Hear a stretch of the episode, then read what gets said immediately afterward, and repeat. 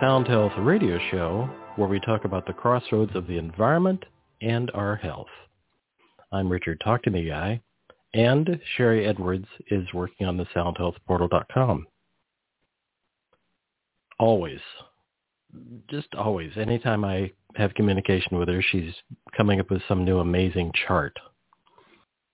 And I would suggest to find out more about the Sound Health Portal I think the best way is really to go to soundhealthportal.com, scroll down past all the information and the things that are going to like, whoa, that looks really interesting, and go right down to the bottom and click on the videos button and find some uh, recent live workup Sharry does online where she works with an individual in a webinar and records it. And so you can watch the actual process of somebody giving her her voice recording, a voice recording, which means they just talk into the system. Now that the Sound Health Portal, you can do it all through a computer or even your phone. Better on a computer with a microphone, like the Samson Go mic. Doesn't have to be fancy, although the Samson Go mic is really surprisingly good. It'll just show you the real life example. Pick a video that's in a category that you're interested in, whether it be neuroplasticity or stem cells or biodiet, corona conflict, and watch the video and watch her go through the process. And it'll give you so much more information about seeing it than me talking about it endlessly because it just is a visual. Once you see it, you'll go, oh, wow. Then after you watch the video, then you can go back and you can scroll down to the campaigns, see what the current campaigns are. Campaigns is the f- free process. You can take your voice through one of these campaigns for free. Some of the recent campaigns have been fibromyalgia, biodiet, and corona conflict. And then you'll be able to easily walk through that and submit your voice. It'll run through the system and you'll get back a report within about an hour or two is pretty typical. Sometimes it's longer if a crowd has come in. And I think that's a really great, great way to experience the Sound Health Portal, watching the video, then going back and doing a trial or a campaign and seeing what kind of information you get it's an amazing thing now to have it online, make it available for everyone everywhere. I just carry a Go mic in my bag. It's only about three inches long and two and a half inches wide. Plug it into somebody else's computer, take them to the portal, have them do an intake, and then get back a report. I, I'm wild about the Sound Health Portal.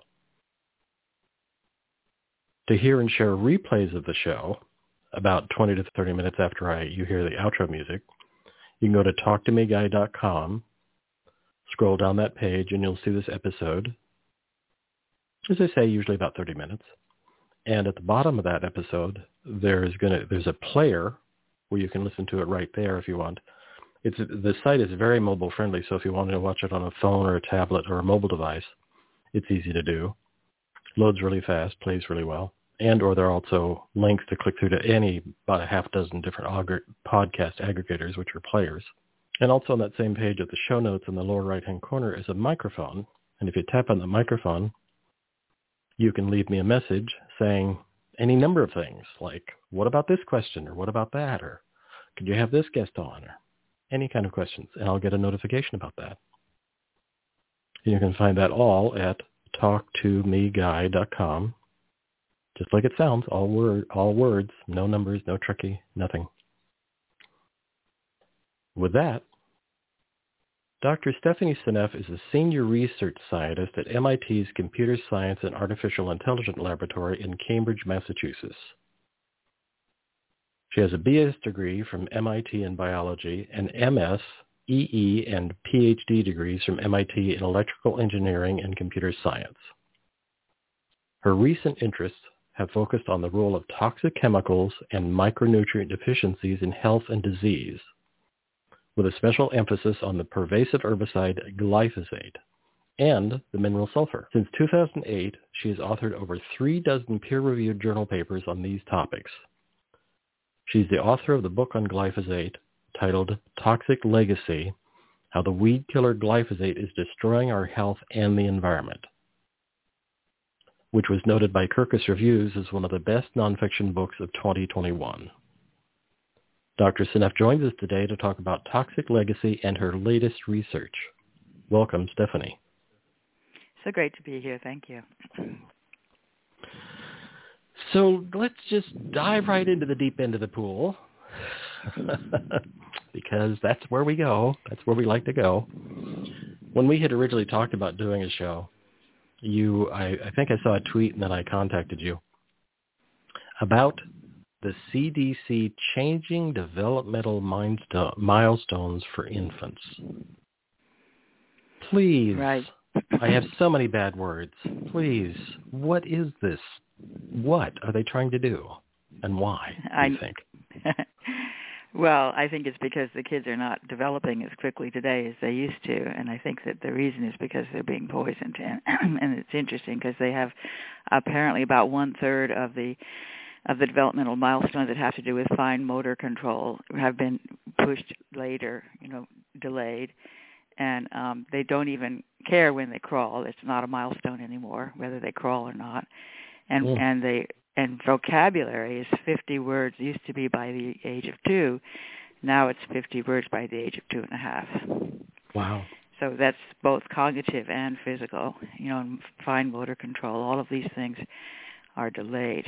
Uh the the new milestones are later.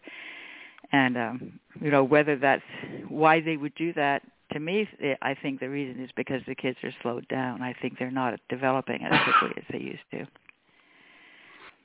And from the when I read the article, I must have missed the part where they talked about. They did say the earlier a child is identified with a developmental delay, the better, as treatment as well as learning in, interventions can begin. And yet, nowhere did I see anything about diet or planetary No. influences or environmental toxins or estrogen mimickers or any number of words we could banter back and forth. It's just like, oh, the rule, it isn't what it used to be. We're going to just change the rules rather than figure out why that might occur. Is that correct? Am I getting that right? I think that's right, and I, it reminds me of what they do with the toxic chemicals because the glyphosate situation is interesting the same way with respect to the EPA, when they say or the FDA, when they say um, when they when they discover that the and this is because Monsanto informs them that the levels of glyphosate in certain foods are are hitting the top, they're going over the limit.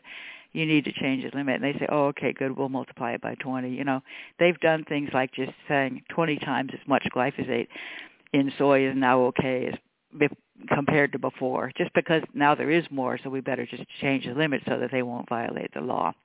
This is how it works, and nobody even bothers to test whether that's okay or not. Wow, I have so many bad things I'd like to say, but I won't. it just it blows my mind that that's just it. They just it's like it's like in the movies where somebody picks up the phone and says, "Hey, would you handle this because it's bad?" And they just change the rules to make it so like now that's okay. That that is just right. That's how you mm-hmm. get around the law. You just change the law, and the law is very accommodating because you you grease the wheels. That's the way the whole system works. Oof. And yet, the I was going to save this for later, but it, it's coming up as so germane right now. The World Health Organization made a I'm not sure what this is called a proclamation, I guess I will call it, declared glyphosate a possible carcinogen in 2015. Yet, we continue to use about 150 million tons of glyphosate in the USA every year. How's that? I know. I don't know that you It's have an answer, but it's like, it? what? I think we've gotten so comfortable with this kind of toxic uh, agriculture for food. It's made uh, growing food a lot easier because you could just throw chemicals on it and you don't have to hire people to pull weeds. Very efficient, you know, very low cost. And you poison everybody and you end up with lots and lots of medical expenses, but you don't you don't look at that. You ignore that. Wow. As I've said before, I know when we've talked that I grew up near the Salinas Valley, and when we drove through the Salinas Valley to come up to what is now Silicon Valley to visit my grandparents, I would stick my head out the car. This was in the 60s. I would stick my head out of the car and get crop dusted because Mhm. it's yeah, just as you see in the movies, the car, the fly, planes flying over the crops to spray something. Mhm. And what I realized years later was that was probably DDT I was being sprayed with. Probably so. And so I grew up watching, you know, what looked to be beautiful produce be sprayed, and or even the the terror. Now, years later, what sort of really did launch my, my more bad words, uh, caring about the environment was watching the methyl bromide, the plastic. You you would drive down through the Salinas Valley, actually through Watsonville, and the hills would be just lined with plastic rows, tight rows of earth in plastic. And the reason mm. that they would do that is that they would then pump the methyl bromide into that to kill everything mm. in the hmm. soil. They would just kill oh. everything in the soil, and then they would plant these poor, immunosuppressed, stressed out, wimpy little strawberries because they weren't able to. They weren't able to do anything. They weren't able. They weren't genetically strong enough to survive if anything like bumped into them. Woo! So they'd sterilize the soil. I know. And it's just, it's just and amazing. we accepted that I, for decades.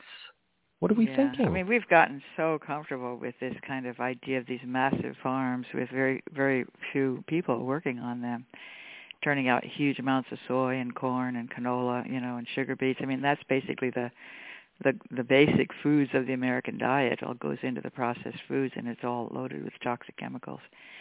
And then you wonder why we're so sick. We wonder you wonder why the U.S. is so vulnerable to COVID-19. I I think I have the answer. We're being poisoned our food. It just seems, and it seems so much back to the CDC changing the milestones. It just seems like nobody's thinking about uh, what I've always called the total toxic load, meaning all this stuff that we dump into the environment of this soup of weird stuff, whether it's plastics or just things that estrogen mimickers. So you've got you've got a stressed out estrogen system, estrogen mimicker stressing out the immune system, and then you add glyphosate to that. And I has anybody done research looking at let's say adding two things together versus just here's glyphosate. WHO right. acknowledges and glyphosate, by the way, is an estrogen disruptor. It is oh, a, a, one of those. Um, interesting uh, molecules that are more toxic at low doses than at higher doses. And, and glyphosate has that characteristic. They only discovered that, you know, recently, but um, there's lots of papers coming out now with uh, studies on very low dose glyphosate and showing that it's an estrogen endocrine disruptor. Would you talk a bit more about estrogen disruption? Because that's or mimicking.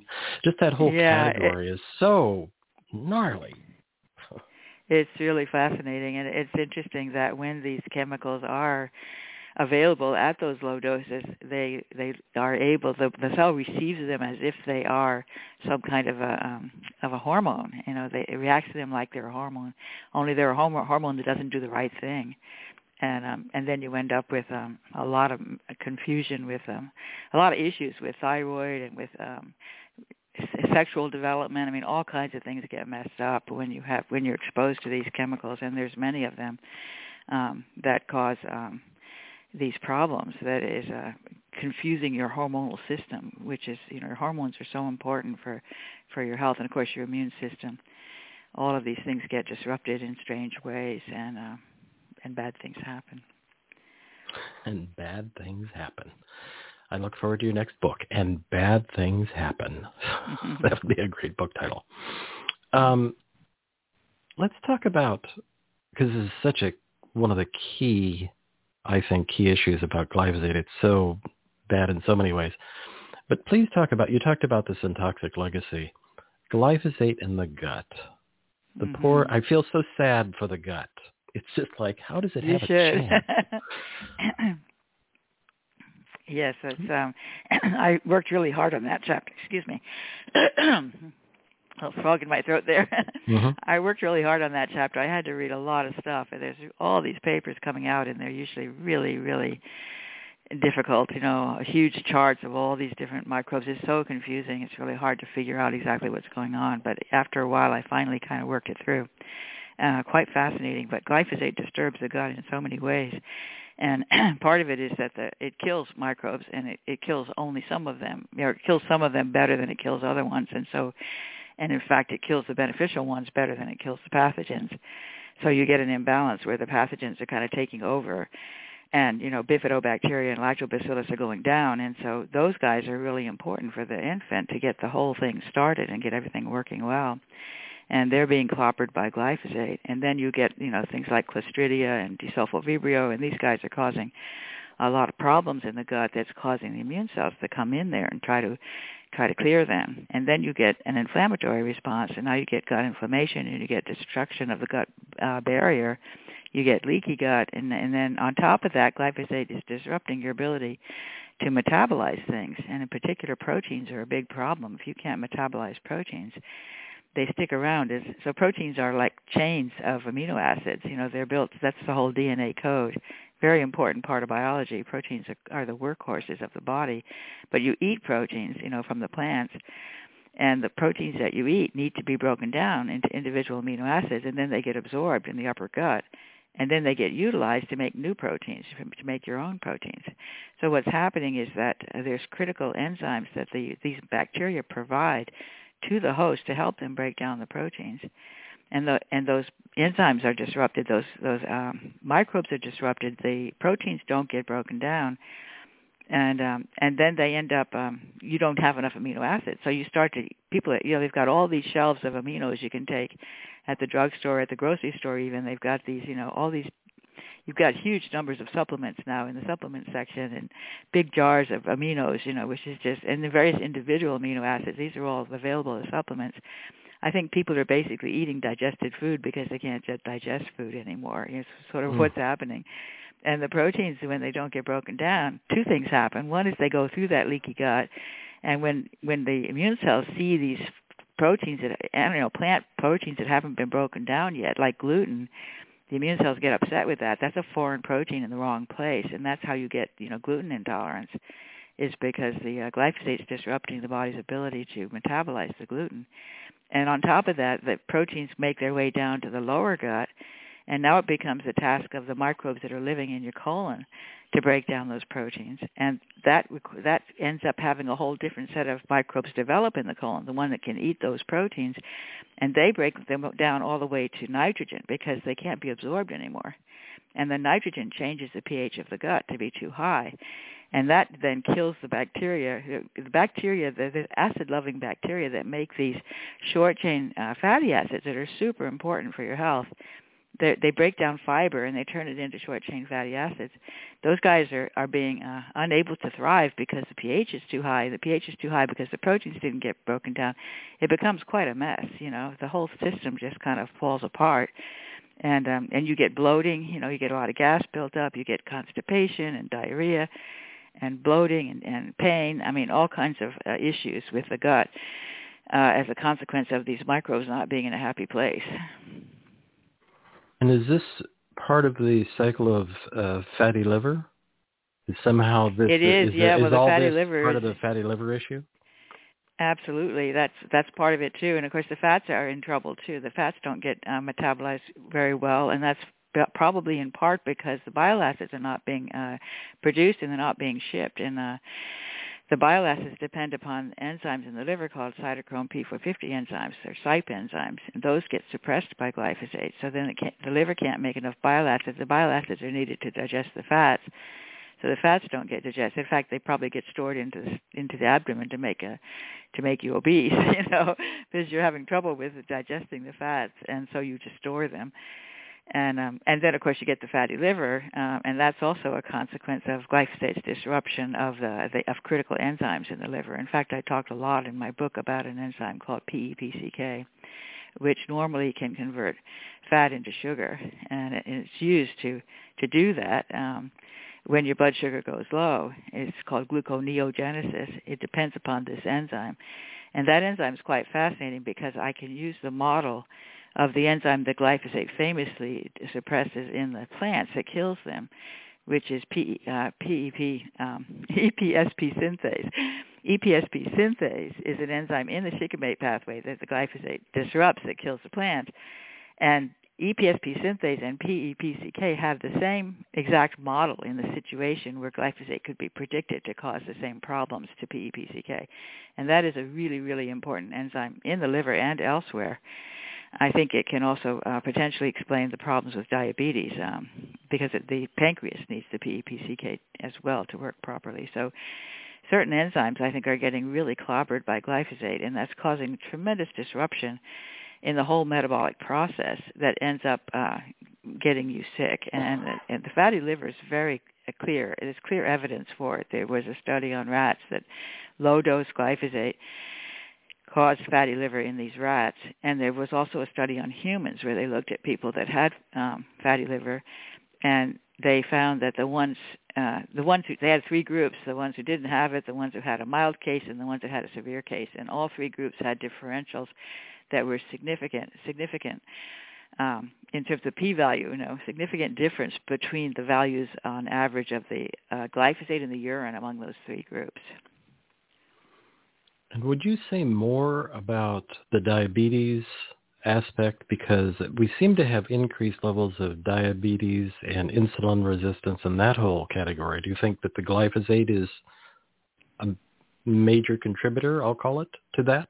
I yeah, I think it's probably the reason. If you had to pick one reason for the epidemic, it would be glyphosate. I, I always have to say glyphosate is not the only thing that causes it, and that's true for autism as well. Glyphosate doesn't isn't the only thing that causes autism, but it's the reason for the it's the primary reason for the autism epidemic and for the obesity epidemic and the diabetes epidemic. I believe that yes, and um, and again that's because it disrupts critical enzymes in the pancreas that are involved in um, in making the insulin, and it also disrupts the um, well the PEPCK can play an important role in that because PEPCK is glucone it is needed for gluconeogenesis, which is going to have the liver make sugar when the blood sugar gets low.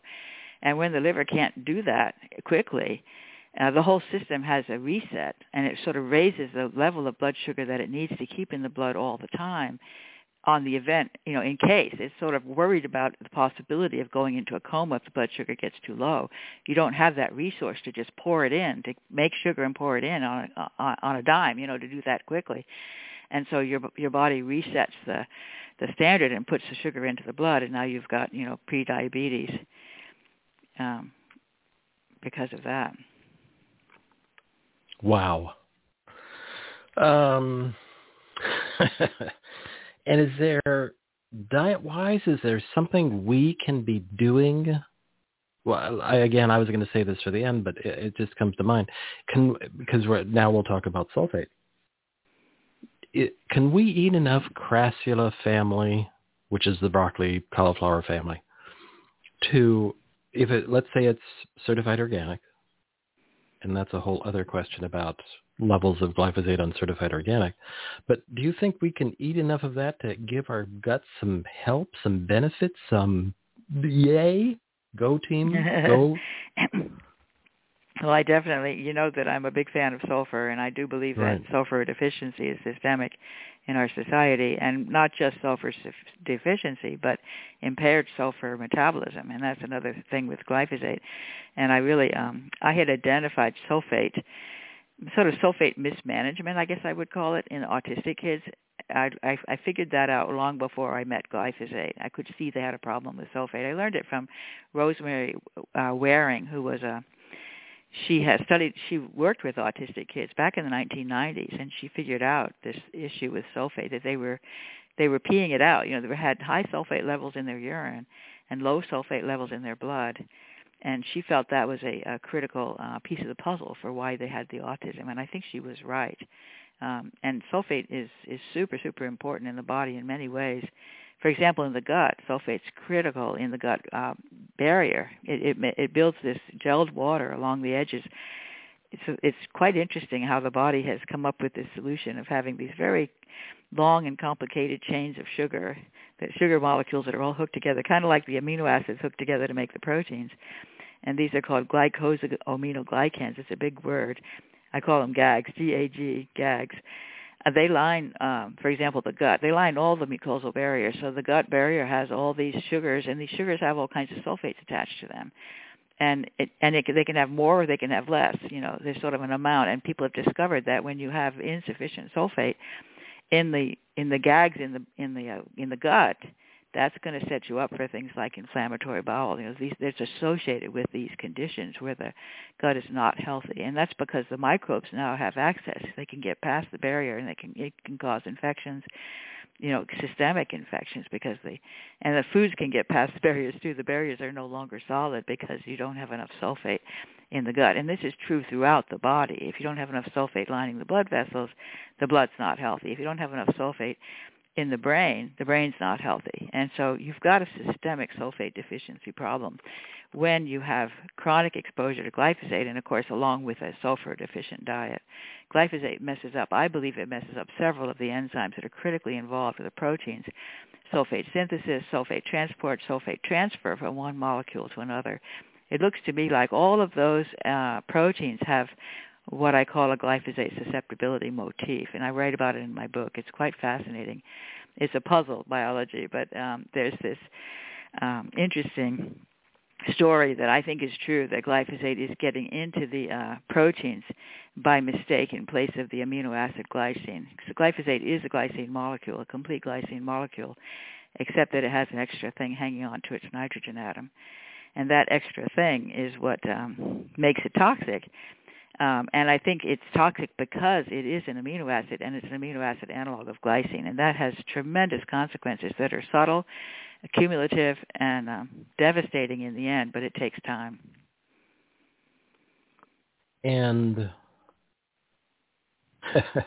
I'm going to jump to another of your favorites. Can we do enough Epsom salt baths to at least give our body a chance of getting sulfur in dermally?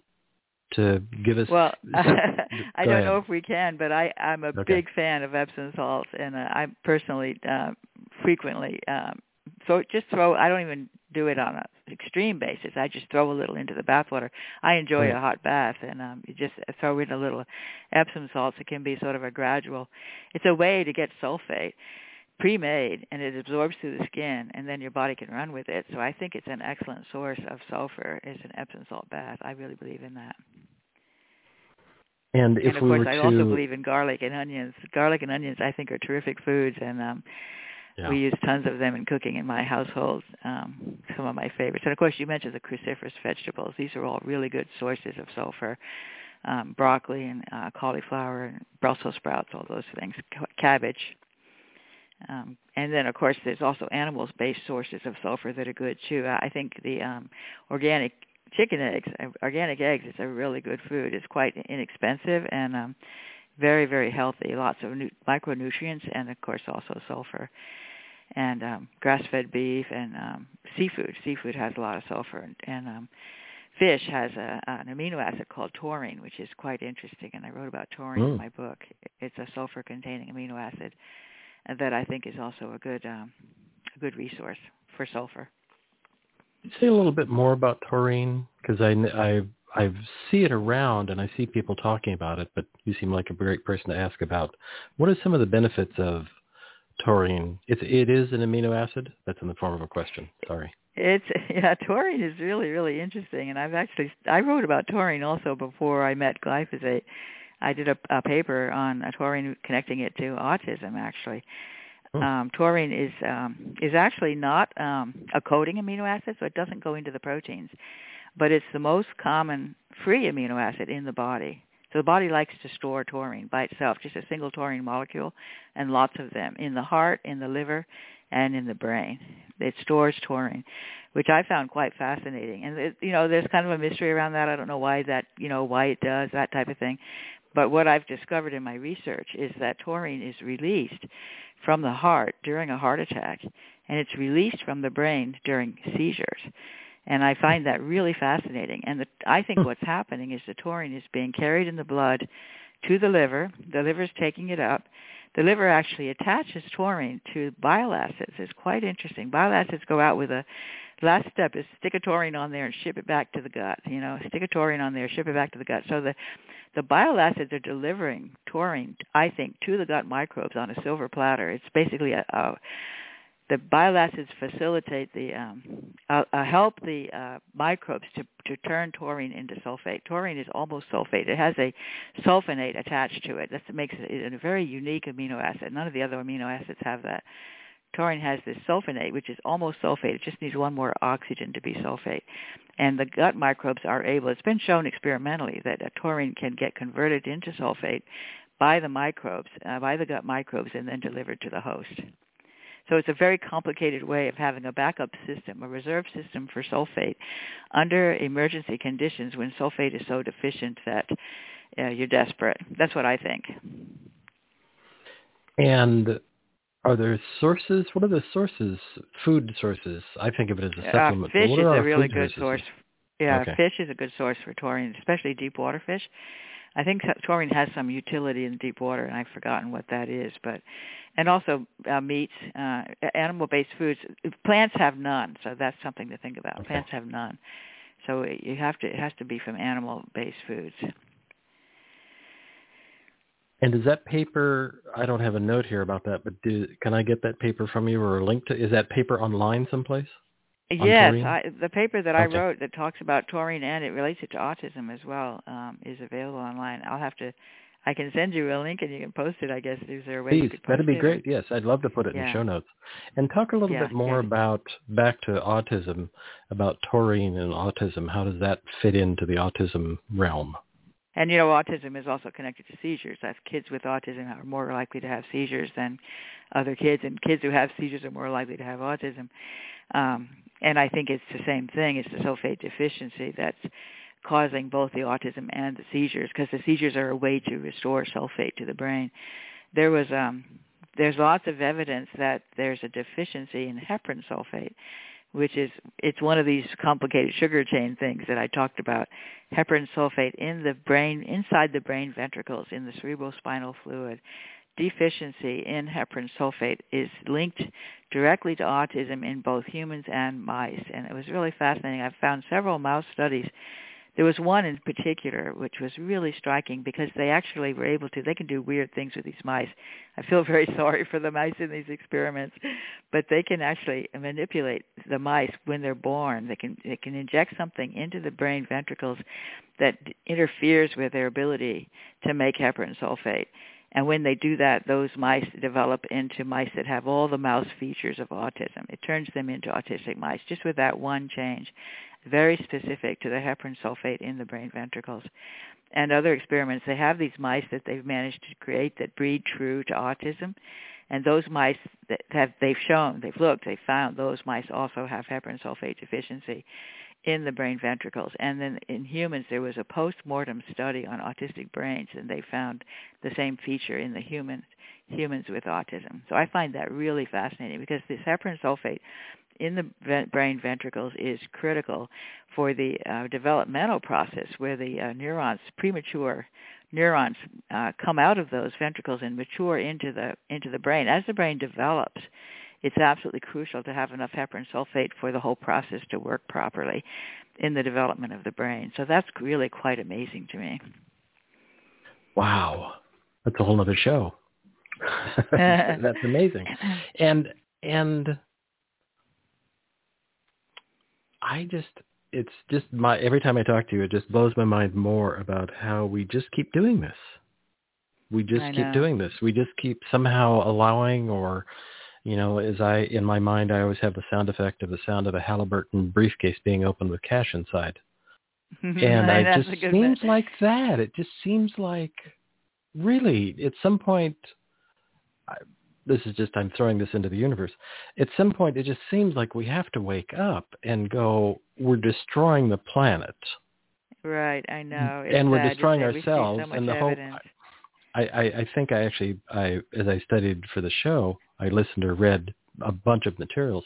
And I think somewhere in there I heard you talk about if we're lucky, we'll destroy ourselves before we destroy the rest of the planet. Yes, Maybe I the have rest said of the that. planet It's can really get out. depressing to look at it that way. I look at the birds and the bees and the butterflies, and I say, "You poor thing, you've got humans in your life." You know, it's sort of you have to think. You know, what's the biggest pest on this earth right now? There's no question in my mind. Everything was working so well without us. I know, I know. It's really kind of true, isn't it? What other species could do the kind of damage that we're doing? You know, it's really sad, and I wish we could just um, recognize the need because I think there is a certain tendency for people to be lazy and I can imagine if you have a farm and you can just throw some glyphosate on everything and then it's you can sit back and relax, you know. There's a the effort involved in doing it right is a lot more effort and people like the lazy way and if they don't see the long-term consequences of what they're doing, if they can't own up to that, uh they'll just keep doing it, uh, you know, until they die of um Parkinson's disease or non-Hodgkin's lymphoma, you know, then they'll realize, whoops, I got exposed, but it'll Right. be too late. Well, and the farmers, uh, I've interviewed farmers who were traditional farmers, had done that. And there was some moment, some aha moment they had where they went, oh my God, I can't keep doing Yeah. this. And I don't know if it was, I can't think of anybody specific. Well, I can think of Robert Quinn, I think that's his name, who uh, used to have a 100,000 acre family farm, which is, Mm. to me, seems pretty darn huge. And it was Yeah, standard. And then it was something that right. One day he woke up and something sort of snapped in him and he was growing wheat. And he chose to stop doing that and started producing an ancient wheat called um uh-oh. Uh I can't think of it now. Acorn or something. Yeah, einkorn. Something similar in the in the like family of einkorns. It isn't called einkorn. Yeah. It's called uh, he, uh, the label brand is called Kamut, K A M U T. Oh, M U T, which is an I think it's in the einkorn family. And so he Uh-huh. converted this farm to that. And which he is it completely- organically? He did it completely organically. No sprays, no very nice. pesticides, no chemicals, no chemical fertilizers, nothing. It's a completely certified organic product. You can find it in cereals, you can find it in cracker, crackers, you can find it as a snack. And he's dedicated his life to doing that. And the center of the farm is a research facility where they're researching it on a regular basis. So I That's so I am hearing more of that as a trend.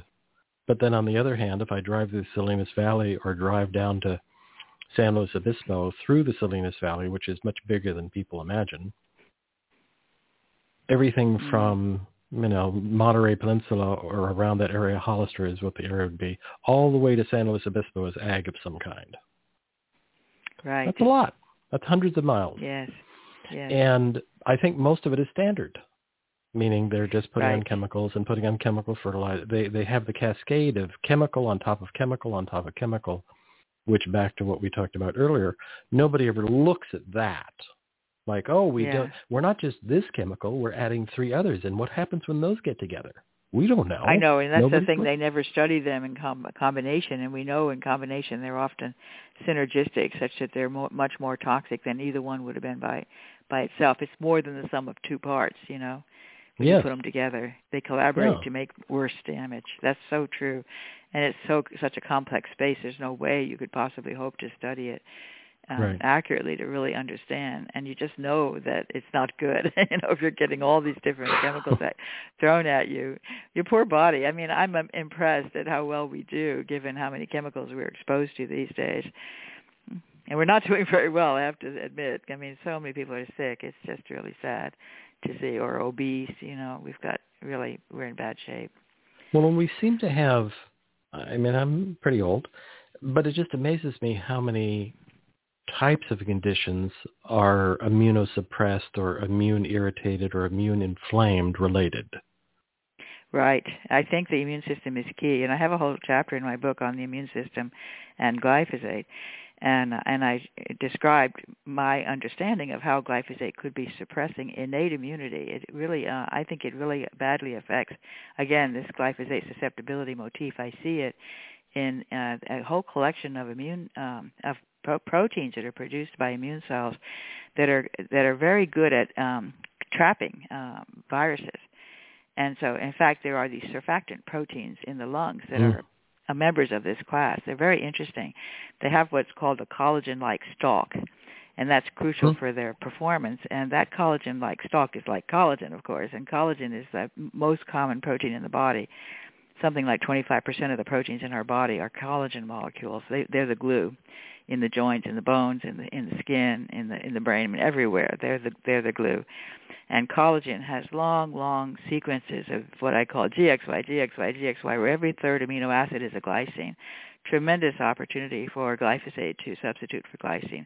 And the glycines are critical for the for the formation of the triple helix structure that this um, protein folds into. And of course, the triple helix is is critical for it to function properly. And so the, triple helix doesn't form when you've got these glyphosate molecules in the way and so um, the collagen becomes deformed, and that's causing, I think, a lot of issues with the bones and the joints. You know, a lot of joint pain, back back pain. We have so many knee surgery, hip surgery. We have a lot of issues with our joints these days, and um, and and much more so than we did, you know, when I was a child. and I think um, glyphosate is a major player in that problem. And then you go back to the collagen-like stalk in these immune uh, in these proteins that are produced by the immune cells. If those aren't, in fact, I predict they won't even get released, and so the uh, the lungs don't have these surfactant proteins in place that could trap the viruses, and so the viruses can have a field day. They can really take hold and and get you really sick. I really believe that um, it's interesting when you look at COVID-19 in different countries uh, ability to cope with it or not, and and you see which countries are having a lot of trouble. And two that come to mind are Brazil and the United States, and those are sort of the big leaders in glyphosate usage uh, in the world, and um, and they they just can't seem to get a handle on this COVID-19. You know, we've had so many more, a much much higher death rate in the, those countries than in most other countries, and, um, and then you have vast numbers of countries in Africa um, that have almost no problem at all with COVID. They hardly even see it as a problem, and a much much lower death rate. And they, those countries use much less glyphosate than we do. I think there's a correlation. Doesn't mean causation. You have to always say that, but I suspect that correlation is an indicator that glyphosate is making us less able to fight off the virus. And it's not just, you know, glyphosate's messing up the immune system is critical because it's the innate immunity that can't um, control, and that's when you have to call in the adaptive immunity, and you have to make all these antibodies. And in fact, the vaccines, you know, are very good at getting you to make lots of antibodies to the spike protein. But that level of antibodies, when you catch the disease, you only get that level if you have very severe disease. So the vaccine is acting like a severe case of COVID because it's bypassed all the barriers and is going straight to the, it's forcing the hand of the immune system to go to the adaptive solution, which means making these antibodies. Those antibodies can cause autoimmune disease if there's too many of them. and I want to get back to that, but I want to first ask you about back to Brazil. We had, I think the last time we talked, you had talked about one of the things that you observed with Brazil is that they do a high amount of biofuels so would yes, you talk about biofuels as a glyphosate delivery system? Really, exactly. who would have thought you'd say that? Wow. Yeah, it's quite interesting to think about, and and um, I'm getting pushback on this. Of course, I'm getting pushback on a lot of things, but this idea of glyphosate in the air uh, in the cities where biofuels are being used in the vehicles is what I'm thinking, and that and that's you know when you look at the very beginning of the epidemic, and you had uh, Wuhan is already a, a pretty highly polluted city, and uh, with probably lots of glyphosate. I can't confirm that. Um, and then in Italy, in northern in northern Italy, they had that big uh, outbreak. Um, of of COVID-19 very early at the very beginning, and then it went over to New York City, and they had a big problem there and New York City and um, and northern Italy are both areas where they're pretty uh, advanced in the biofuel business. They're really pushing biofuels as a solution to try to uh, deal with climate change, try to reduce the oil consumption, I should say, uh, by using these uh, oils that are de- uh, derived from foods, from basic food crops, and um, and Brazil is also a very big leader in biofuels, and they have um, they have they can make um, uh, ethanol out of sugar cane in Brazil, and they have these trucks they've designed that can run on like 70% ethanol in their fuel.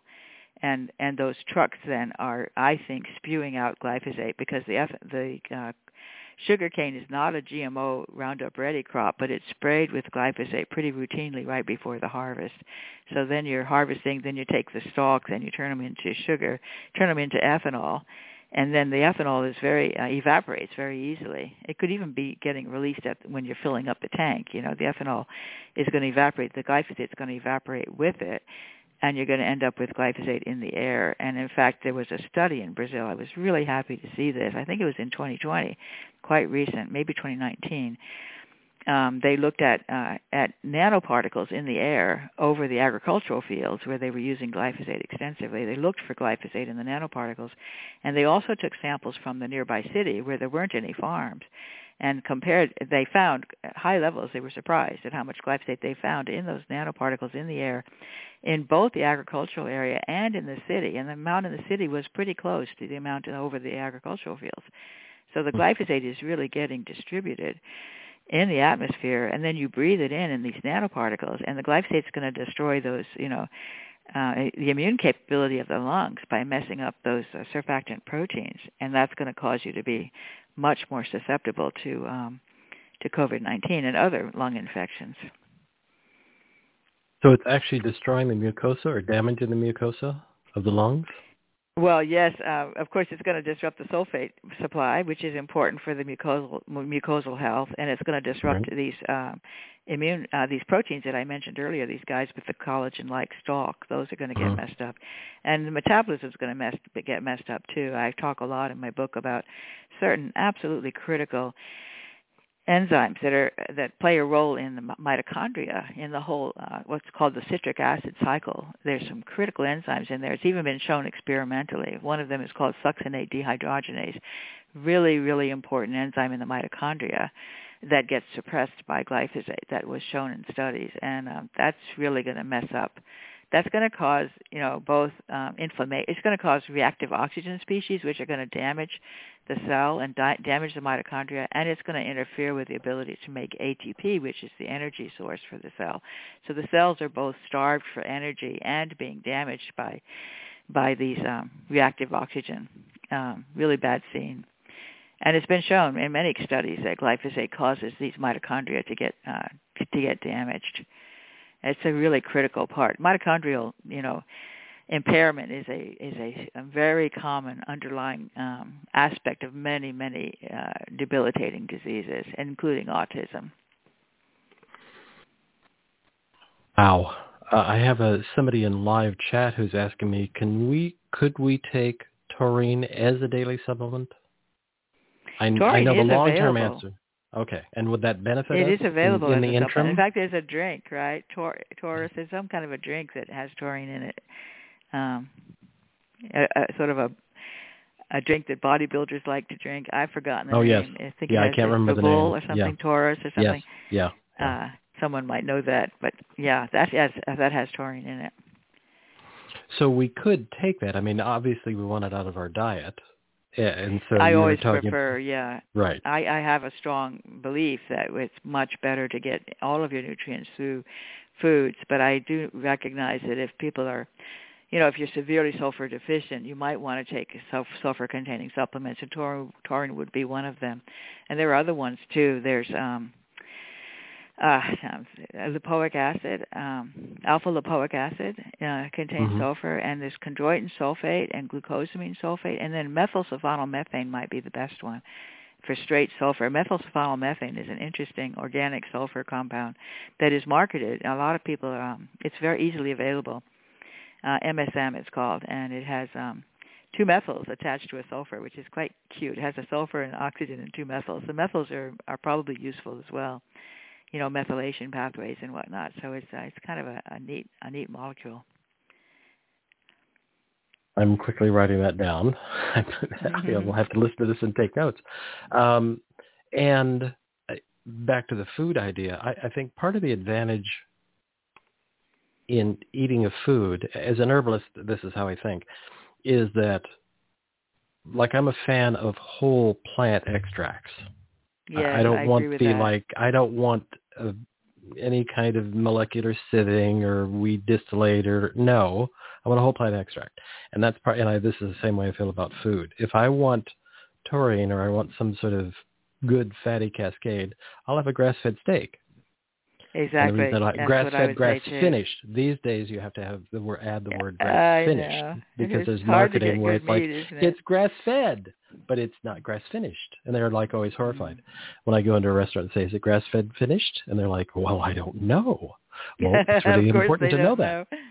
And so one of the reasons I like I'm with you on the food is because I think there are probably I I believe that there are micronutrients in a good grass-fed, grass-finished steak that we don't know yet. We might not yes. know. We think we know everything. Like, oh, you can just take this capsule of soy. Ugh, right, I know. And you'll get everything. With you'll a little fine. glyphosate It'll in there good. too, right? Yeah. And it's spooky. Just eat whole yeah. foods. Really good. I think the whole thing with the fish, you know, people think the fish is omega-3 fatty acids. We've kind of learned that. And then you can just take omega-3 fatty acids and no bo- don't bother with the fish. And when you do that, you're not getting the taurine, for example. And I think the taurine may be the more critical uh, nutrient in the fish than the than the fatty acids. We don't know, but you know, to take just to assume that the fatty acid is the one thing in the fish that's good for you is ridiculous because there's so much else.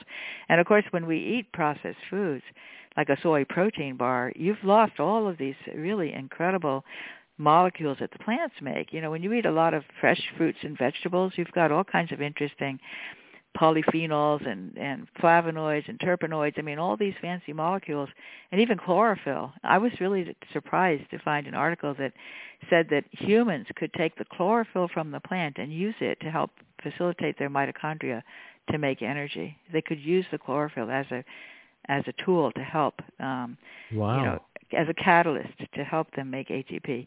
So cool. So I think we're eating all these unusual molecules in our plants, but when we eat our soy protein bar, we've just basically got, you know, the basic uh, fats and sugars and proteins, and you don't have all those other interesting molecules that are not in those any of those three classes. You know. And soy. I have a string of bad words about poor sad soy.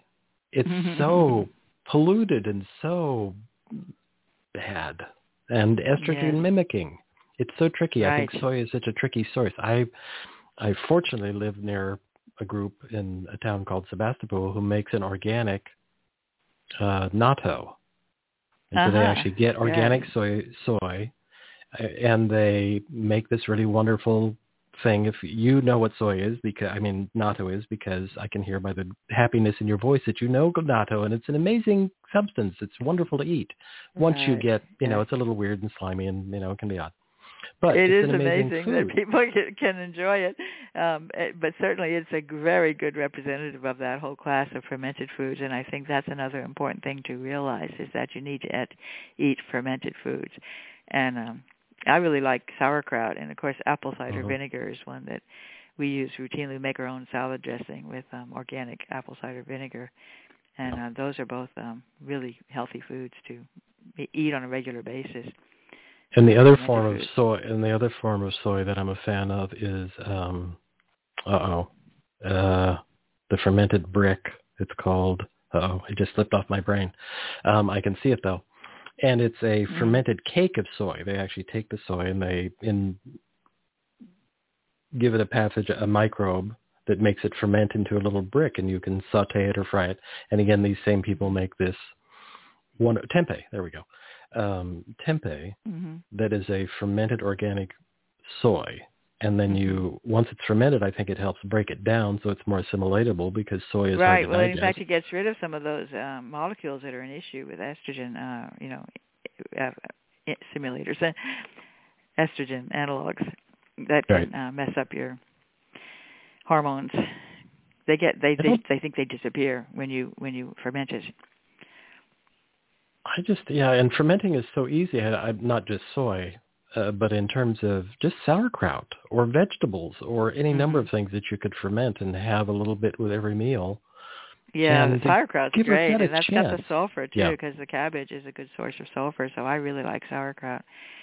We have a great source here in Kauai, so we appreciate it. Organic sauerkraut, really right. delicious. I have somebody. These actually, it's same. It's neighbors of these same people who also make an organic kimchi. I, I yes, like spicy things. Excellent. And kimchi is another, you know, it's high in all sorts of wonderful things and macronutrients. And I, anytime I can get a vegetable that's from the earth that is very rooted, which a lot of the things in kimchi are, because I think there are micronutrients that we're getting through that. So I love a good kimchi. But mm-hmm. this is mm-hmm. not a cooking show. That's a whole.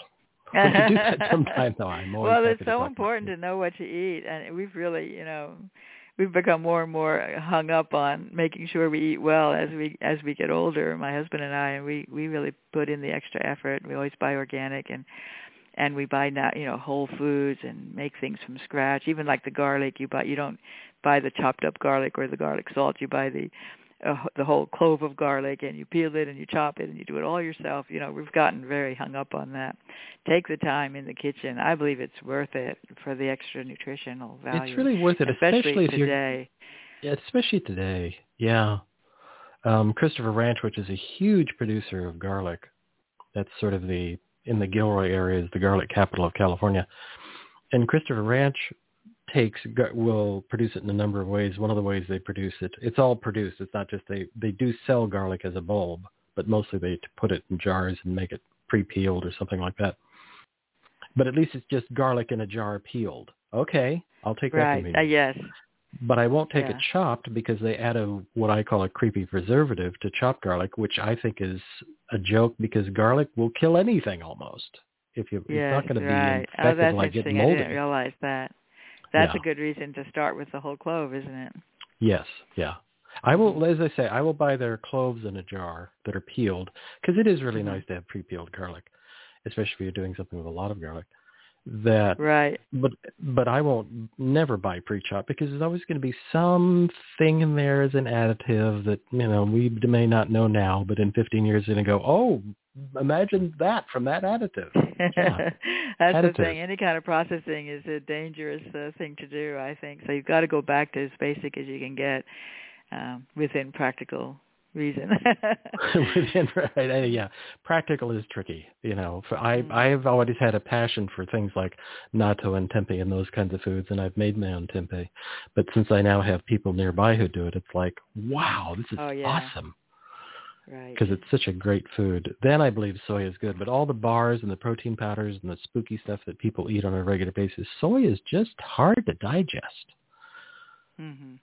For well, all it's the reasons interesting we how it's about. become so popular in our culture because it's cheap. You know, it's easy to grow. It, it's GMO Roundup ready. It's just um, it, it becomes it, it, the food industry has figured out how to use soy soy protein. You know, as a, and it actually takes the soy apart into all of its components. Right? You've got the soy soybean oil, and you've got the soy protein bars, and um, that you just uh, make everything out of soy and sugar beets and corn and and uh, you know that's pretty much maybe wheat the whole diet right it's really Yeah. centered on these things Those four things make up probably about 70% of people's diets. I'll just yeah say that off the top of my head. There's no research there. Don't quote me. I'm just saying that's yeah, a lot well, we right need there. to get away from the processed foods. That's for sure. You know, uh, Period. People, I think it's very simple rules to just, and of course, buying certified organic is becoming easier and easier. I'm really happy to see yeah. certified organic showing up more and more, even in the sort of more common, you know, everyday grocery stores, as opposed to things like Whole Foods. I mean, Costco has a huge um, selection of of certified organic foods. Yes. Uh, so you can get certified organic pretty easily, and of course these days you can order it online too, um, Right. which makes it um, easier to find. Yeah. And I think I again in researching I heard or read you say something about levels of glyphosate in non-GMO foods. Hmm Yes. In fact, I think the highest That's level. scary. hmm Please, yes, talk about That's that. really scary. Wow. I was really shocked to find that garbanzo beans and chickpeas and lentils had some of the highest levels of glyphosate in foods that were analyzed by Canada compared to all the other foods. And those are non-GMO foods, and they were loaded with glyphosate because they're sprayed right before harvest as a desiccant. And the same is true for wheat, which is why I think the gluten intolerance problem is really a glyphosate intolerance problem. And can we get certified? Or, well, I guess we can. You just have to find the vendor who produces uh, certified organic garbanzos. You can, yes. Now, I don't know about garbanzos, but um, certainly you can get hummus that's certified organic, even at Mhm. um, Whole Foods, for example. I like hummus a lot, and I was so sad when I learned that I could never eat it again at a restaurant because I would just see the glyphosate as I would take the bite. You know, I could just picture it. Well, I until I heard you say that, I had I would always go into the grocery store. Occasionally, I have to have a potato chip. Come on, Yeah. just occasionally, and I don't want to make my own. I could, but it's it's too much. No.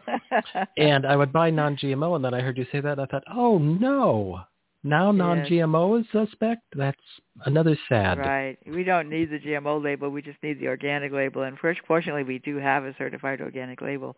Thank God for that, because I don't know what I would have done if I couldn't get certified organic. I don't even, I don't consider non-GMO to be even worth looking at. Just look for certified organic. Go for, go for the the whole yard nine yards. Either yeah, or grow your own. That's the fantasy. or grow thing, your own. Yes, I know. I'm sort of wishing that I had figured out younger in my life how to how to live off the off the grid. You know, just have your little farm and get everything for yourself and be self-sufficient. That appeals to me at this point. That sounds really good. Well, I think about I've referred to her before, but my grandmother lived to be 106. Uh-huh. And she was totally ambulatory and working in the garden and, you know, doing things until she was 102 when she fell on the front porch sweeping ice off of her steps and broke her hip. Oh, wow. But she got up and walked out of the hospital because she was having none of that. She'd never been in the hospital before. And wow. she had she was old enough that she came across the United States in a wagon, not wow. by choice. This was how you traveled from Michigan to Salt Lake. Wow, and lived to be 106. really great story. And yeah. and I know that they, I know that my parent, my grandparents grew their own food because that's what you did in that time. And yes. so they ate organic their entire life. Right. Completely exactly. unintentionally, completely unaware. They weren't hippies. They weren't not right. that I'm it opposed was to just hippies. what you did. But in essence, what you did, you ate organically because that was the most cost-effective way to produce food. yeah. And she lived to be Well, I wish we could get those times back. I feel like all the young people, anyone who's young and, and healthy wants to go buy some land and start an organic farm. I think it's one of the best things they could choose as a career path at this point because it's what's going to save us, I think. Well, and the kids, when I go to farms regionally here in Northern California, I go visit farms that are family run, and the kids are just like young bulls. I mean, I or females. Mm-hmm. You know, I'm not sure what the equivalent word is, but I mean, they're just like vital and healthy and dirt under their fingers and joy filled and out working in the garden, and they're just like yeah. so healthy. They have their hands in this amazing organic earth. They're eating organically, not necessarily vegetarians, but just eating. Every, they're growing. They go out and pick it and eat it. How does yeah. it get any better than that? I know. It's uh, something to long for. we all bow our heads and go, "Oh, that sounds really good." Yes, yeah. Um, I'm surprised to find where where I ask you where can people follow you and find out more about your work, and or where would you like them to get a copy of Toxic Legacy? Right. I have a, a personal webpage, stephanieseneff.net, and I have a, a, a branch there called on, slash book where you can find links to various booksellers. Of course, Amazon sells it, uh, but there's several booksellers that offer the book, or you can get it directly from the publisher, Chelsea Green. Okay, great. Okay. Um, fun as always. It's in air quotes. Yes, it was great. Thanks. it's great. Thank you. And everybody else, have a great rest of the weekend, and we'll see you next week. Bye-bye. Bye.